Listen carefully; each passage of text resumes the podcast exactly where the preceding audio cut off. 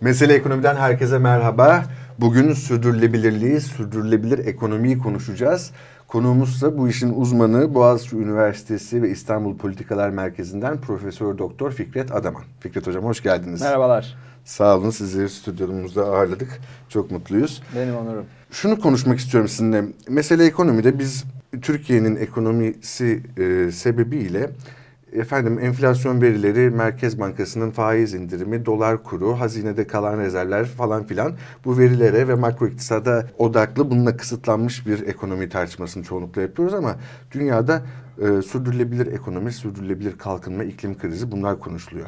Biz tabii şu an seçim endeksli bir şekilde bazı konularda bunları düşünmeye mecburuz ama bir taraftan tabii bunu da konuşmamız lazım ve Türkiye'de bu ne, ne yazık ki çok az konuşuluyor. O yüzden biz mesele ekonomide bu konuya biraz ağırlık vermek istiyoruz. Ee, ilk açılışı da bir giriş mahiyetinde sizinle yapalım. Neyin ne olduğunu, kavramları öğrenelim dedik. İsterseniz şöyle başlayalım. Ne anlıyoruz biz sürdürülebilirlikten ve sürdürülebilir ekonomiden? Evet, e, ufak bir tarihsel tur yapalım. Yani 1950'lerden önce bu işler pek konuşulmuyor. Yani doğa nereye gidiyor, ekolojik denge bozuldu mu, bozulmadı mı? İlgilenmeyen yok mu? Var. E, buna daha e, felsefi açıdan yaklaşanlar var. E, kimi bilim insanları ekolojik e, dengelerin bozulduğuna dair bir takım veriler elde etmiş, e, alarm çanlarını çalmış falan ama büyük ölçüde bu 60'ların ortasından sonra evet burada bir sıkıntı var deniyor.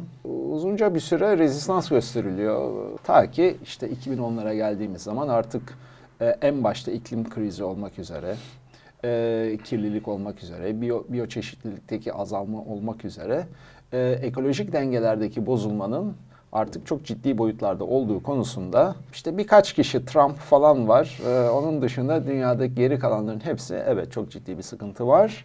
Dünya bu şekilde gidemez. Dünyanın sonunu hazırlıyoruz. Dolayısıyla da e, biz ne yapabiliriz sorusunu sormaya başlıyor. Yaklaşık 2010'lu yıllardan itibaren daha bir gündeme giren boyut bu sürdürülebilirlik meselesini salt e, ekolojiye endeksli değerlendirmeyelim. Bunun içinde başka parametreler de olmalı şeklinde bir bakış var. Nedir bu? Olayın büyük ölçüde sosyal boyutu. İşte eşitliktir, yoksulluktur, toplumsal cinsiyettir ee, ve tabii ki demokrasidir, insan haklarıdır. Yani siz her şey, çevreyle ilgili her şey mükemmel gidiyor ama insan hakları karneniz sıfır. Ee, sürdürülebilir misiniz? Hayır demek durumundayız. Ee, son olarak şunu da vurgulayayım. Ee, halen sizin de en başta bahsettiğiniz gibi işte e, ekonomiye referans verdiğimiz zaman işte kişi başı gelir en önemli parametre oluyor. İşte dönem dönem mesela Türkiye'nin şu an içinde yaşadığı döneme dikkat edecek olursak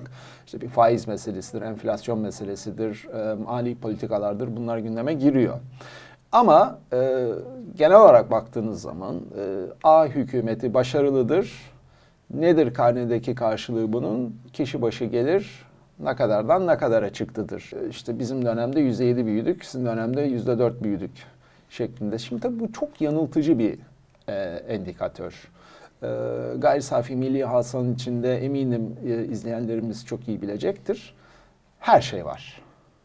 Yani bugün için Türkiye'de e, üretilen ürünlerin tümünü, servislerin tümünü katıyorsunuz. Tabii e, dış ticarette bir e, muhasebe yapıyorsunuz. Ve size bir rakam çıkıyor. Şimdi bu işi yaparken ne kadar adil bir toplum yarattınız, ne kadar eşitlikçi bir toplum yarattınız, e, toplumsal cinsiyete ya da dışlanmalara ne kadar hassasiyet gösterdiniz, çevrenize karşı ne kadar saygılı oldunuz, bu tamamen bu endeksin dışında bir şey. Şimdi dolayısıyla yani sürdürülebilirlik dediğimiz zaman işte büyük ölçüde bütün bunları içine alan, daha yeni bir vizyondan, e, hem insana yakışır bir e, ekonomik hayat hem de insanla doğa arasındaki ilişkiyi tekrar kurgulayan doğaya saygılı bir üretim ve tüketim sürecini anlamaktayız. O zaman şuna bakalım. Siz de demin değindiniz. Bizim yıllar önce Medyaskop TV'de sizinle yaptığımız bir söyleşinin de başlığını büyüme fetişi olarak evet. atmıştık. Şimdi tabii bu büyüme fetişi dünyada birçok yerde var. Türkiye'de bu e, büyüme endeksli anlayışın e, iyi örneklerinden bir tanesi diyelim. Evet. E, merceğimizi tamamen e, büyümeye doğru çevirdiğimizde tabii birçok şey e, göz ardı edildi ve e, kayıp ve hasar var. Nedir isterseniz bunu genel olarak sadece Türkiye özelinde değil dünyada bu büyüme e, fetişinin e, kayıp ve hasarı ne oldu? Hangi nerelerde, hangi sektörlerde gördük bunu?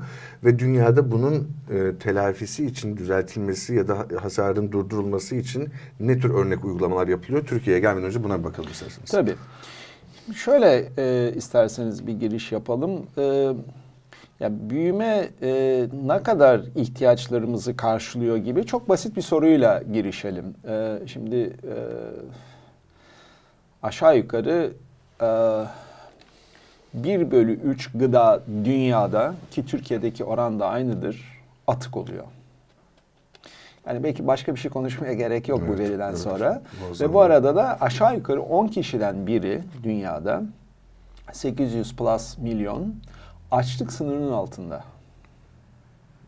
Şimdi bu iki veri bence dünyadaki durumu çok iyi yansıtmakta. Yani çok ciddi bir e, gelir e, adaletsizliği var. Hem e, belki kıtalar arasında hem ülkeler arasında hem de ülkeler içerisinde. Yani bugün için en gelişmiş tırnak içinde kullanıyorum bunu ülkelere baktığınız zaman yani gayri safi milli hasılası kişi başı en yüksek olan ülkelere baktığımız zaman bile e, alt kesimlerin çok ciddi e, sıkıntılar yaşamakta olduğunu görüyoruz. E, bugün için e, yani çok temel ihtiyaç dediğimiz e, nedir? Barınmadır, e, işte gıdadır, e, işte sudur, e, eğitimdir, sağlıktır değil mi? En temel. Şimdi bu temel e, ihtiyaçlarını karşılamaktan fersah fersah uzak milyonlardan bahsediyorsak e, ciddi bir sıkıntıyla karşı karşıyayız. Ama e, yani hegemonik görüş ne? E, kişi başına kadar büyüdük. Bu tabii ortalama bir rakam. Siz e, toplumsal maliyetlerini hiç düşünmeden bu rakamı telaffuz ediyorsunuz. Mesela Türkiye'de çok ciddi oranda bir e, örnekleme yapmak istiyorum.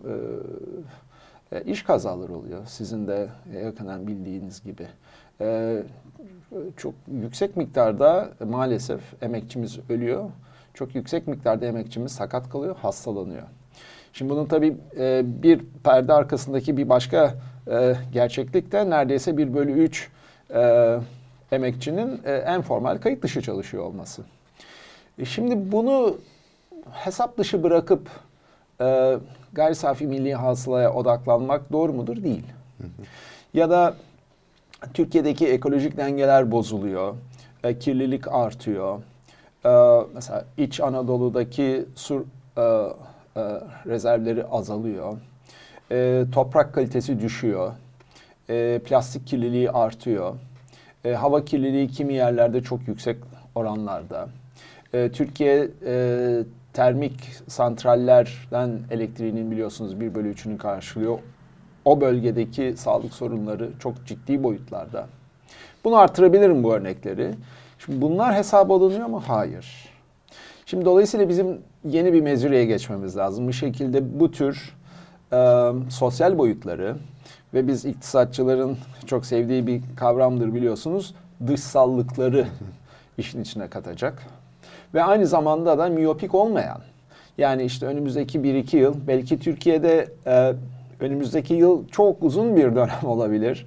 E, dolayısıyla uzun yıllar sonrasını da düşünebileceğimiz yeni bir vizyona geçmemiz lazım.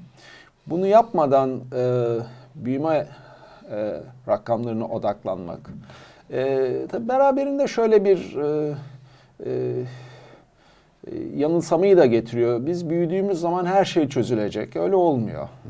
Yani e, büyüme rakamları çok yüksek ülkelere bakıyoruz. Buradaki sorunlar çözülmüş mü? Değil. Yani tabii ki e, ihtiyaçları karşılamanız için bir örneğin bir Afrika ülkesinden bahsediyorum ya da Türkiye'nin e, işte gelirin belki de en alttaki yüzde yirmi, yüzde otuzundan bahsediyorum. Tabii ki bu kesimlerin temel ihtiyaçlarına ulaşabilmesi için bu kişilerin gelirlerinin yükselmesi lazım. Ama öbür taraftan da unutmayalım hem Türkiye'de hem dünyada üst gelir kesiminin inanılmaz lüks ya da e, meşhur iktisatçı Veblen'in ifadesiyle şaşalı tüketim içinde olduğunu da biliyoruz. Evet doğru. Peki e, Türkiye'nin de e, birçok yerde aksıyor sistem. Sadece tabii ki ekonomi ya da sürdürülebilirlik değil çok yerde aksayan bir sistem var. Hepsinin düzelmesi lazım kuşkusuz ve bir vizyondan bahsettiniz. Bu uzun vadeli e, ileriye dönük bir vizyonun koyulması ve uygulanması lazım. Dünya ne yapıyor peki burada? Dünyadan feyz alacak olursa Türkiye ki zaten tek başına ülkelerin münferit bir savaşı da değil iklim kriziyle mücadele. Şimdi iki şey söylememe izin verin. Bir, bir 10 yıl öncesine göre herkes çok daha farkında işin. Hı hı. Yani 10 yıl öncesine kadar işte cumhurbaşkanları, başbakanlar gidip işte sonunda bir güzel fotoğraf çeker, çektirirlerdi, iş biterdi. Şu an daha ciddi bir angajman var. Birleşmiş Milletler ve diğer bir takım uluslararası kuruluşlar başta iklim olmak üzere ekolojik meselelerle çok daha yakından ilgileniyor. Ee, ülkelere baktığımız zaman örneğin Avrupa e, yeşil mutabakat üzerine bayağı kafa yormuş durumda, bayağı emek harcamış durumda. Keza Amerika'da bu tür adımlar atılıyor. Başka ülkelere baktığımız zaman benzer girişimler var. Bu birinci patika. Bunu teslim etmek lazım. Peki bu patikaya ekleyebileceğimiz bir başka gelişmede ki ben çok önemsiyorum. E, yerel yönetimlerin bu konuya angaja olması. Yani sosyal konulara, işte ekoloji meselesine, ne bileyim e, işte kentlerde bostan meselesi. Hı hı. Bir tarımsal e, üretim sürecinin içerisine e, bizatihi e, belediyenin e, giriyor ve angaja oluyor olması bunlar önemli e, sivil toplumun daha fazla bu işin içinde olması önemli. Bu birinci patika, bunu teslim edelim. Ama bir ikinci patika da var. O da bu tür çalışmaların, çabaların bir kısmı ve korkarım önemli bir kısmı da biraz böyle kağıtta kalıyor. Niye? Çünkü mevcut e, sistem, mevcut neoliberal kapitalist sistem maalesef biraz önce saydığımız sosyal meseleleri ve ekolojik meseleleri çok da fazla içine almak istemiyor. Yani burada daha mega bir vizyon değişikliğine ihtiyacımız var. Burada e, neoliberal kapitalist sistemin biraz alternatiflerini düşünmemiz gerekiyor. Aksi takdirde yani burada suç hepimizin tüketiciler olarak ama öbür taraftan da yani olayın diğer tarafına baktığınız zaman e, e, dünya genelinde iklim krizine referansla konuşayım. Karbon ayak izinin arkasında devasa şirketlerin payı çok çok fazla. Ve bunların da tabii ki e, hükümetlere ulaşımı, onları etkilemeleri e, bildiğimiz gibi e, yüksek oranlarda oluyor. Dolayısıyla böyle de bir daha e, nasıl diyelim e, sistemsel bir problem var. Şimdi bu iki boyutu, iki patikayı e, biraz birlikte değerlendirmemiz lazım. Ee, yani ne böyle fazla e, iyimser olmak ne de e, kötümser olmak durumundayız. Evet. Ama yani çok ciddi çaba harcamak durumundayız. Peki bu e, az önce bahsettiğiniz Avrupa Birliği ve Birleşmiş Milletler nezdinde uluslararası ve uluslar üstü kurumlar tarafından koyulan somut hedefler ve bu konudaki uygulanan politikalar uygulamalar neler? Şimdi bir keresinde Birleşmiş Milletler hakikaten gayet güzel çalışmalar yaptı. Şimdi ekrana alalım. Hı hı. 17 hedef çıkarttı. E, bu 17 hedef en başta benim bahsettiğim gibi sürdürülebilirliği dar anlamda e, karada yaşam, suda yaşamın dışına çıkarttı. E, neleri kattı? Mesela izliyorsunuz e, yoksulluğu kattı, e, açlığı kattı, toplumsal cinsiyeti kattı, eğitimi kattı, sağlığı kattı, eşitliği kattı, insan haklarını kattı. Burada e, işte 17. maddede işbirliğidir. Yani 16 tane hedef koymuş oldu. Şimdi bu bir yeni bir sayfa, yeni bir hatta yeni bir fazla. Yeni bir fazla diyelim evet. E, bu daha önce e, hani belki münferit akademisyenlerin, münferit sivil örgütlerin e, dile getirdiği bir husustu. Bunun Birleşmiş Milletlerce e, bir anlamda tescil edilmiş olması bence çok önemli. Bunun bir altını çizelim. E, şimdi tabii ikincisi e, uluslararası düzeyde iş yapmak biraz zor. Çünkü e, jandarması yok. Dünyanın jandarması yok. Yani e, bu tür uluslararası anlaşmaların sıkıntısı zaten orada. E, imza attık da ben bu imzanın gerekliliğini yerine getirmediğim zaman benim kulağımdan çekecek biri var mı? Yok. E, yani onlar yatırımlarını yapsın, onlar işte iklime referansla konuşalım, onlar daha az karbon salımı yapsın. E ben de işte buradan yararlanayım pozisyonu her ülke için geçerli. Dolayısıyla nerelere bakmamız lazım? Mesela bir Avrupa Birliği'ne bakmamız lazım. Çünkü Avrupa Birliği'nin yani bir anlamda kendi içlerinde bir e, işte parlamentosu var Evet. ve dolayısıyla Bütçe burada e, işte ben bir yeşil mutabakat üzerinden hareket edeceğim dediği zaman tabii çok daha bağlayıcı oluyor. Türkiye'ye isterseniz biraz geçelim. Şimdi Türkiye'de... Emin misiniz? Efendim? Emin misiniz? Yani ben de şimdi sorarken biraz çekindim çünkü e, Türkiye'de iklim kriziyle mücadele ve sürdürülebilirlik açısından e, safça sorular sormayacağım size. Daha somut şunu sorayım. Şimdi siz Türkiye'nin hemen hemen her yerinde e, araştırmalar yaptınız. E, Birçok akademisyenden, e, ekonomistten bu konuyla ilgilenen hep şunu duyuyoruz. Türkiye'de tarım bitti. Ve bu çok acı bir laf. Çok basit bir şekilde söylenebiliyor ama muazzam e, acı etkileri olacak, uzun süreli e, etkileri olacak bir şey. Bunu sormak istiyorum. Ne, ne anlıyor? Türkiye'de tarım bitti ne demek? Şu an Türkiye'deki tarımın durumu ne? Ve bunun bize maliyetleri neler olacak? Şimdi evet yani Türkiye için tarım hakikaten bu ekolojik hayatın çok çok önemli bir kısmını e, karşılamakta. Bir de hemen başta şunu söyleyeyim. Tarım dediğimiz zaman genelde insanın aklına e, e, işte bitkisel üretim geliyor. Halbuki tarımın içerisinde tanım gereği sektörel olarak hayvancılık var. Ormancılık var ve e, balıkçılık var. E, balıkçılık dediğimiz zaman da hem denizdeki balıkçılık hem e, akarsularda hem göllerdeki balıkçılık var. Şimdi dolayısıyla Türkiye e, için tarım çok çok önemli. Hem istihdam açısından önemli hem e, katma değer açısından önemli. İşte hem yani sonunda akşam eve gittiğimizde yiyeceklerimiz bu toprakların ürünleri oluyor. Dolayısıyla ne yiyoruz, nasıl yiyoruz, e, bunun kalitesi nedir, içinde ne kadar kimyasal vardır gibi sorular da e, sorulmak durumunda. Bir de tabii çok ciddi miktarda istihdam var. Ve şunu da unutmayalım. Ee, yani bir kısmımız da işte bir yerde memur, bir yerde çalışıyor, kasabada bir şey yapıyor ama öbür ayağında da işte 5 dönüm, 10 dönüm arazisi var. Tarıma devam ediyor. Böyle iki şapkalı e, milyonlar var. E, unutmayalım e, mevsimlik işçiler yine çok yüksek rakamlarda.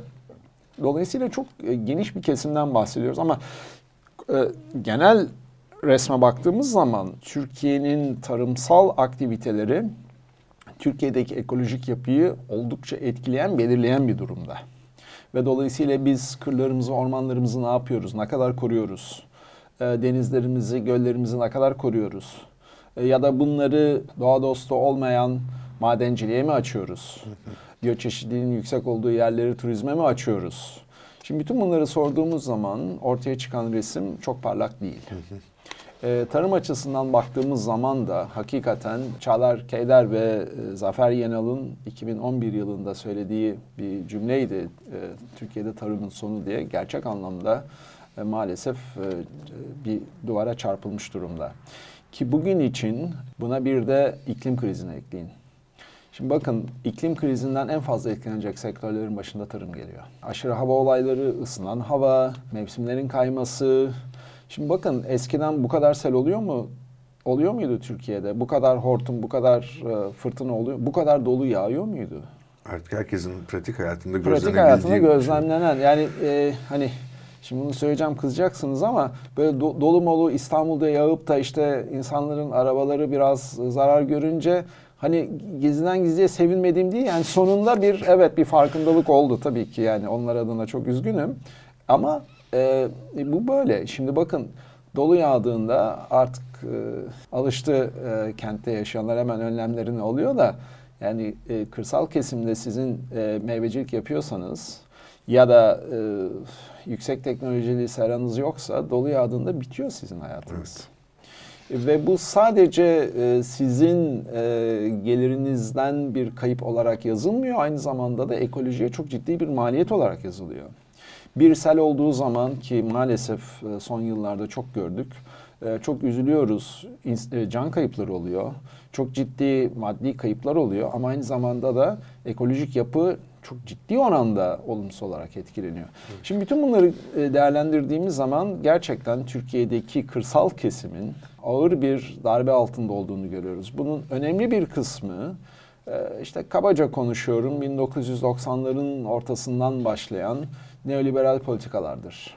Ama bu e, sürece son kabaca 5 yıldır e, iklim krizinin etkileri de geldi. İklim meselesiyle ilgilenen arkadaşlara, özellikle genç arkadaşlara önerim gitsinler bir çiftçiyle konuşsunlar. En derin bilimsel çalışmaların e, özetini size kendi kişisel deneyiminden tak tak tak tak tak diye söyleyecektir. Tabii bu tartışılıyor mu? Bu gündemde mi? Yani 2030'a geldiğimiz zaman Türkiye'de tarım iklim krizinden dolayı ne şekilde etkilenecektir? Bakın bu konuda yapılmış çok değerli bilimsel çalışmalar var, simülasyonlar var. Ee, buradan o arkadaşlarımıza, hocalarımıza da selam iletelim.